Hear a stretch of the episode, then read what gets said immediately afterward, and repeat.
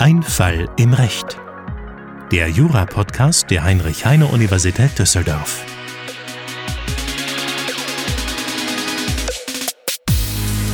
Willkommen bei Ein Fall im Recht, dem Jura-Podcast der Heinrich-Heine-Universität Düsseldorf mit den Fällen aus dem echten Leben. Mein Name ist Philipp Offergeld, ich bin wissenschaftlicher Mitarbeiter am Lehrstuhl von Professor Potzun und mit dabei ist heute mal wieder frisch aus dem Urlaub zurück mein Kollege Tristan Rohner. Ja, hi, schön wieder hier zu sein. Ihr habt es äh, geschafft, äh, ohne mich durchzuhalten und Aber hier sind wir gerade wieder. so. Gerade so. Tristan, was hast du uns heute für einen Fall mitgebracht? ähm, ich könnte sagen, ich habe was aus dem Urlaub mitgebracht, aber das wäre eine Lüge. Aber es geht hier um einen Urlaub. Es geht hier um Urlaub. Das stimmt. Es geht um Urlaub. Ich habe einen schönen Fall mitgebracht. Und zwar vom, äh, Ar- vom Landgericht Arnsberg aus dem Jahr 2017. Und es geht, ja, um ähm, das Ende von Freundschaften. so kann man das auf jeden Fall sagen. Das muss man, glaube ich, das muss man, glaube ich, mal, ich meine, wir reden jetzt über ganz viel Rechtliches, aber in Wahrheit ist es äh, ein ganz trauriges Schicksal, was hier Hm. Entbrennt. Und was war der Auslöser? Wieder mal, wie Geld. immer, Geld und die menschliche Gier. Ja. Also, was passiert? Ähm, wir haben eine Gruppe von äh, Freunden und Bekannten, insgesamt fünf Personen, die fahren für ein Wochenende in eine Ferienwohnung. Und in dieser Ferienwohnung, da soll auch Bier getrunken werden. Mhm. Macht man so, habe ich gehört. Manche Leute scheinen das so zu machen. Ähm, weiß auch nicht. Und ähm, dieses Bier, und jetzt fängt es schon an, kompliziert zu werden. Ja, da sind die Parteien sich schon nicht mehr so ganz sicher. Also, was heißt sicher? Einig. Das wird auf jeden Fall gekauft von irgendwem. Mhm. Ja. Und dieses Bier wird dann getrunken und beim Trinken des Bieres bietet es sich an, vorher die Kronkorken zu entfernen. Hm. Ja, das passiert auch und dann ist auch vieles streitig. Äh, klar ist, dass ein, einer am Verfahren Unbeteiligten einen Kronkorken ablöst, ihn in die Mitte vom Tisch legt und dann nimmt der Beklagte diesen Kronkorken an sich. Mhm. Und dann schaut er rein, praktisch, also was heißt rein? Also auf die, Auf die Unterseite. Unterseite sozusagen. vom Kronkorken und stellt fest, ach huch, da gibt es ein, äh, ein Gewinnspiel Mhm. und dieser Kronkorken, und das scheint auch so hin und wieder zu sein, enthält einen Gewinncode für dieses Gewinnspiel. Mhm. Und die Freunde, die da unterwegs waren, hatten vorher vereinbart, du kaufst jetzt das Bier für uns alle, äh, irgendjemand anders kauft vielleicht noch irgendwelche Snacks oder so, aber am Ende soll alles von allen gezahlt werden. Ne? Also am Ende wird sozusagen, wenn die Gesamtkosten durch fünf geteilt. Genau, das haben sie auch gemacht am Ende. Also das ist unstreitig. Am Ende wurden dann praktisch alle Kosten so äh, gegenseitig aufgerechnet und ausgezahlt oder was auch immer. Genau. So, also war jetzt da dieser Kronkorken und da gab es einen Gewinn, ja? Was hat, das- was hat da stattgefunden dann? Ja, dann direkt der große Fehler des Beklagten. Ja, er hat äh, es erstens direkt seiner Mutter erzählt, interessanterweise, aber auch direkt eben seinen Mitfreunden erzählt. Guck Da- mal, da ist ein Gewinn. Guck mal, ich habe gewonnen. Aber es stand ja noch nicht drauf, was er gewonnen hatte, sondern Ja. es war nur so ein Gewinncode und seine Mutter hat ihn dann am nächsten Tag ähm, im Internet äh, in dieses Gewinnportal, was auch immer, ähm, eingegeben und dann hat sich herausgestellt, er hat ein Auto gewonnen. Und Mhm. auch das hat der Idiot äh, seinen, seinen Freunden mitgeteilt. Ja, dieses Auto hatte einen Listenpreis von, ich glaube, 27.000 Euro, ne? Also Genau. durchaus schon einiges. Genau. Ja, und dann ist, glaube ich, auch ganz klar, Was da passiert ist. was da passiert ist. Ähm, Er wollte das Geld, also das Auto für sich behalten, weil er war der Meinung, ja, ich habe ja diesen Kronkorken hier gefunden. Du hattest den, der andere hatte den Kronkorken einfach auf den Tisch geschmissen, er wollte ihn nicht. Und ich hatte diesen Korken gefunden und dann habe ich diesen Gewinn eingelöst, also gehört es mir. Genau, und das äh, ja, sahen natürlich die äh, anderen Kolleginnen und Kollegen, die da mit ihm unterwegs waren, ein bisschen anders. Und das ist hier dann auch der Grund für diesen Rechtsstreit. Die Klägerin, Mhm. die Klägerin möchte nämlich anteilig von dem Veräußerungserlös des Autos, er hat es dann später, nachdem er es kurz selbst genutzt hat, ähm, veräußert, äh, eben einen Betrag von äh, knapp über 5000 Euro ähm, haben, weil sie sagt, das ist mein Anteil an dem Gewinn, der mir zusteht, wenn wir das durch fünf teilen würden. Genau, also sie sagt, wir haben doch den Kronkorken zusammen gekauft oder das, das, das Bier. Das gehört nicht einfach dir nur, weil du jetzt zufällig den Korken gefunden hast, sondern uns gehörte dieses Bier und der Kronkorken jeweils zu ein Fünftel. Deswegen möchte sie jetzt ein Fünftel vom Wert dieses Fahrzeugs gezahlt bekommen. Genau. Und wie gesagt, es ist einiges umstritten. Es ist unklar, wer jetzt beim Bierkaufen dabei war, wer jetzt den Kronkorken zwischenzeitlich in der Hand hatte und wer nicht. Ähm, für die Lösung aber ähm, im Ergebnis dann äh, ohne Belang. Genau, hier im Sachverhalt wird dann ganz eindrücklich irgendwie beschrieben, wie dann wohl dieser Abend abgelaufen ist, wo das rausgekommen ist, dass es da diesen Gewinn gab. Und es ist auch, äh, ja, man kann sich richtig gut vorstellen. Hier gab es doch eine Stelle, wo gesagt wurde oder wo, wo das Gericht gesagt hat, ähm, die abendliche Stimmung habe sich so dann verschlechtert und die Klägerin sei aus Enttäuschung über den verpassten Gewinn sofort ins Bett gegangen. Ja, ja. kann man sich vorstellen, dass da die Stimmung vielleicht etwas down war. Ich glaube, der Typ meinte, so, ich habe jetzt hier gerade 30.000 Euro gewonnen und ihr kriegt davon nichts ab. Ja, ja, vor allem geschlafen hat sie ja nicht, ja, ins Bett Wahrscheinlich gegangen. nicht, ja. ja, es ist echt so, man, ja, finde ich, also hätte einfach mal die Klappe halten sollen. Ich glaube, das, das wäre wär natürlich die clevere Taktik. Ja. Die faire Taktik wäre natürlich gewesen. Ja, die faire Taktik, die, die, die faire Taktik wäre zu teilen, aber das ist anscheinend auch nicht bereit. Aber vielleicht, ja. wenn man eine Sache ja, aus diesem Fall mitnimmt, ähm, so als Lektion fürs Leben, dann ist es manchmal einfach die Klappe halten. Ja. Hilft weiter. Wobei sich dann vielleicht äh, die Freunde auch gefragt hätten, warum hat er jetzt auf einmal ein Auto? Ja, dann hätte er es einfach direkt verkauft klar. und ja, das ja. Geld irgendwie. Okay, das ist auch gemein. Also ja. ähm, kommt zu uns, wenn ihr gewonnen habt, dann kriegt ihr fachkundigen Rat, wie den Gewinn am besten. 10% Provision. Genau, äh, 10% Finderlohn so ungefähr. Ja.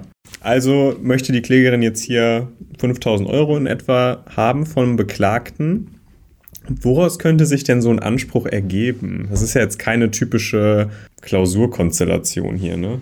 Genau, und ich glaube, in, so einer, in so einer Konstellation ist es wichtig, erstmal den Sachverhalt zu verstehen und in der Vorfrage zu klären, was haben wir hier überhaupt. Wenn wir jetzt ähm, wahllos nach Anspruchsgrundlagen suchen, dann kommen wir da in, der, in unserer Prüfung nicht weiter. Klar, wenn ihr am Ende euer Gutachten schreibt, dann müsst ihr schön mit der Anspruchsgrundlage anfangen.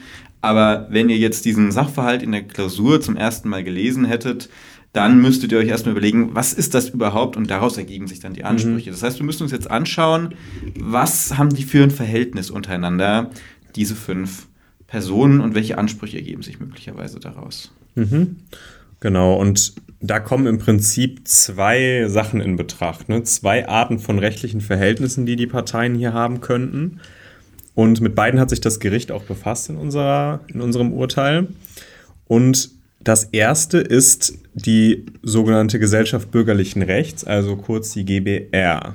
Die GBR ist geregelt in den Paragraphen 705 fortfolgende BGB und die GBR ist ja die Grundform der Personengesellschaft. Mhm. Und ähm, sie ist rechtsfähig nach nicht mehr ganz so neuer Rechtsprechung des BGH. Im Übrigen auch, ähm, ich glaube, ab dem 01.01.2024 tatsächlich auch gesetzlich ja. geregelt. Da genau. gibt es eine kleine Änderung, aber ändert nichts in unserem Sachverhalt. Genau. Was sind die Voraussetzungen, dass wir eine GBR überhaupt haben?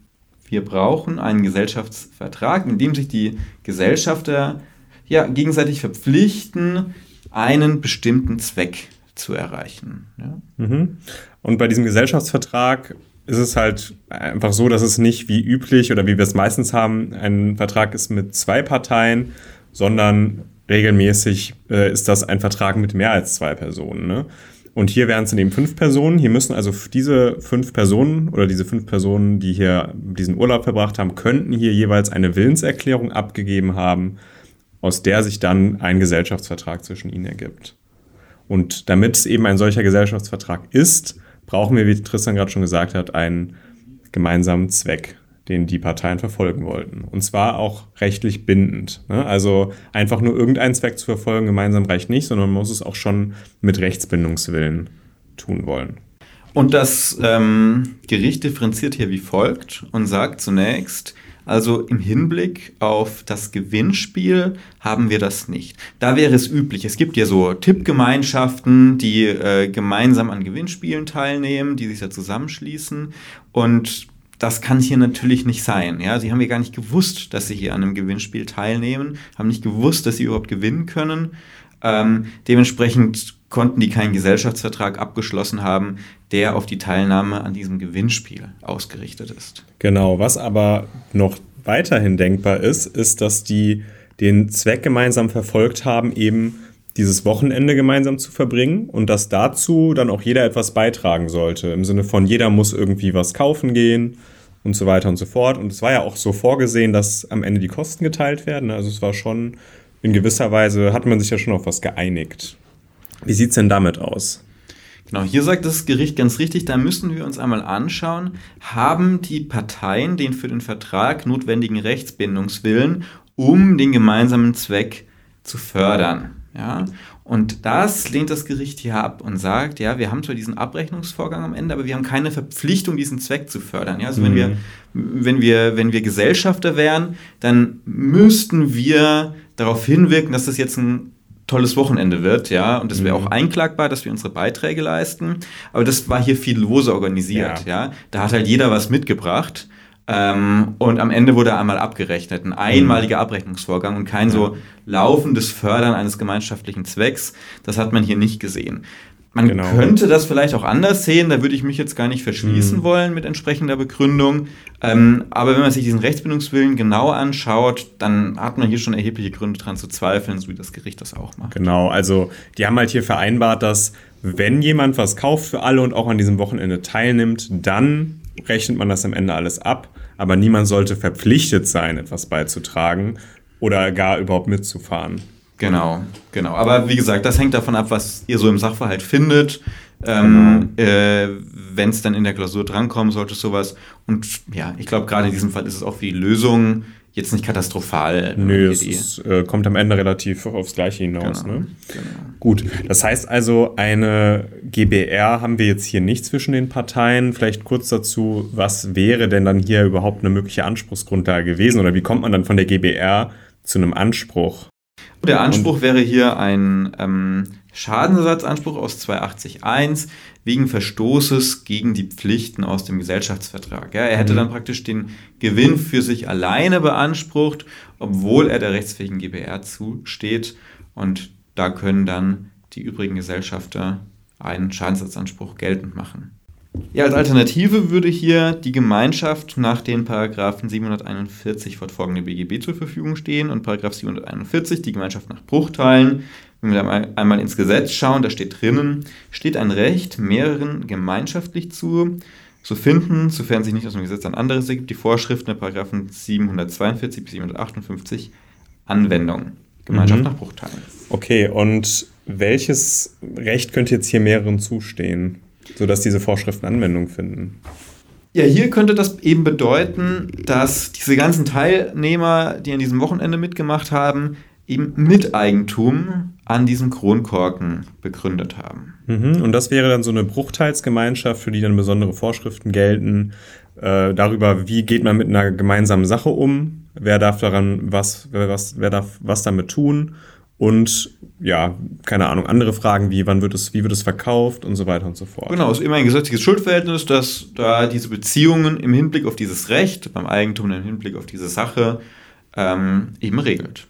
Okay, angenommen, das wäre jetzt hier so, was wäre dann die Anspruchsgrundlage, mit der die Klägerin hier diese Zahlung verlangen könnte, gegebenenfalls? Genau, innerhalb dieses gesetzlichen Schuldverhältnisses der Bruchteilsgemeinschaft, da gibt es dann eben auch Pflichten zwischen den Mitgliedern und die können verletzt werden. Und die Verletzung dieser Pflichten, die kann ich dann eben über einen Schadensersatzanspruch nach 280 äh, 1 BGB auch geltend machen. Mhm.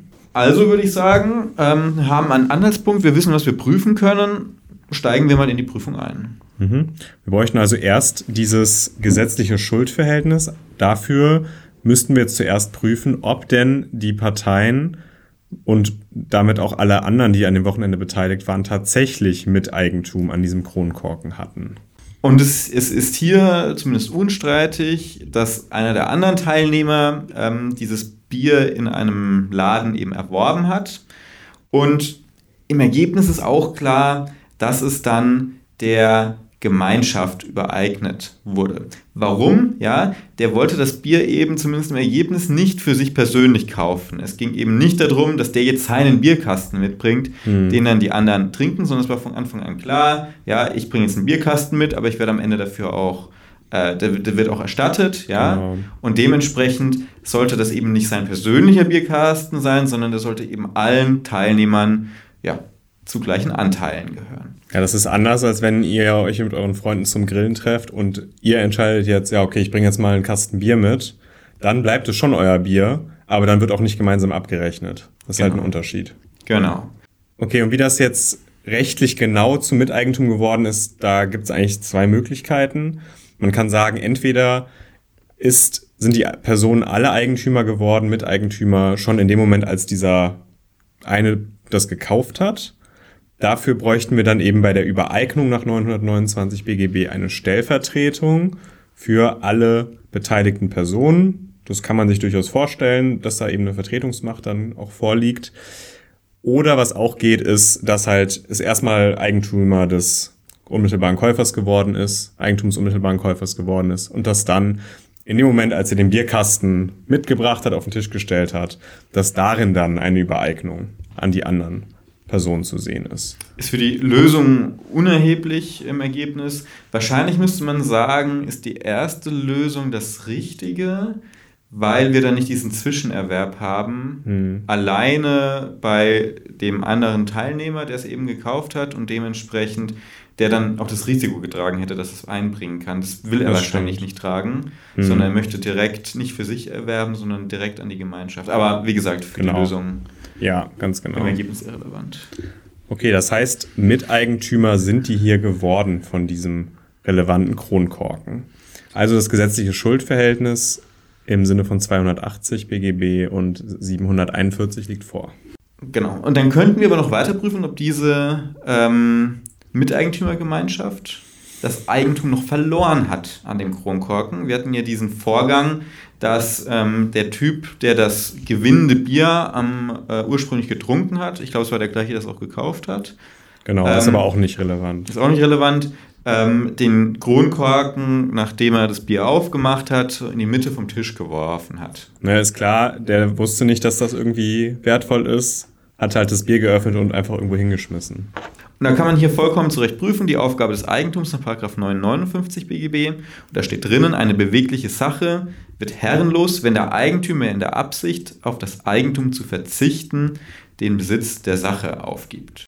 Dafür müsste hier aber eine Eigentumsaufgabe von allen Miteigentümern vorliegen. Und hier hat ja nur dieser eine, der das Bier geöffnet hat, den Kronkorken irgendwo hingeschmissen. Und natürlich kann dadurch nicht das Eigentum von allen Beteiligten aufgegeben werden, wenn die dem nicht zustimmen.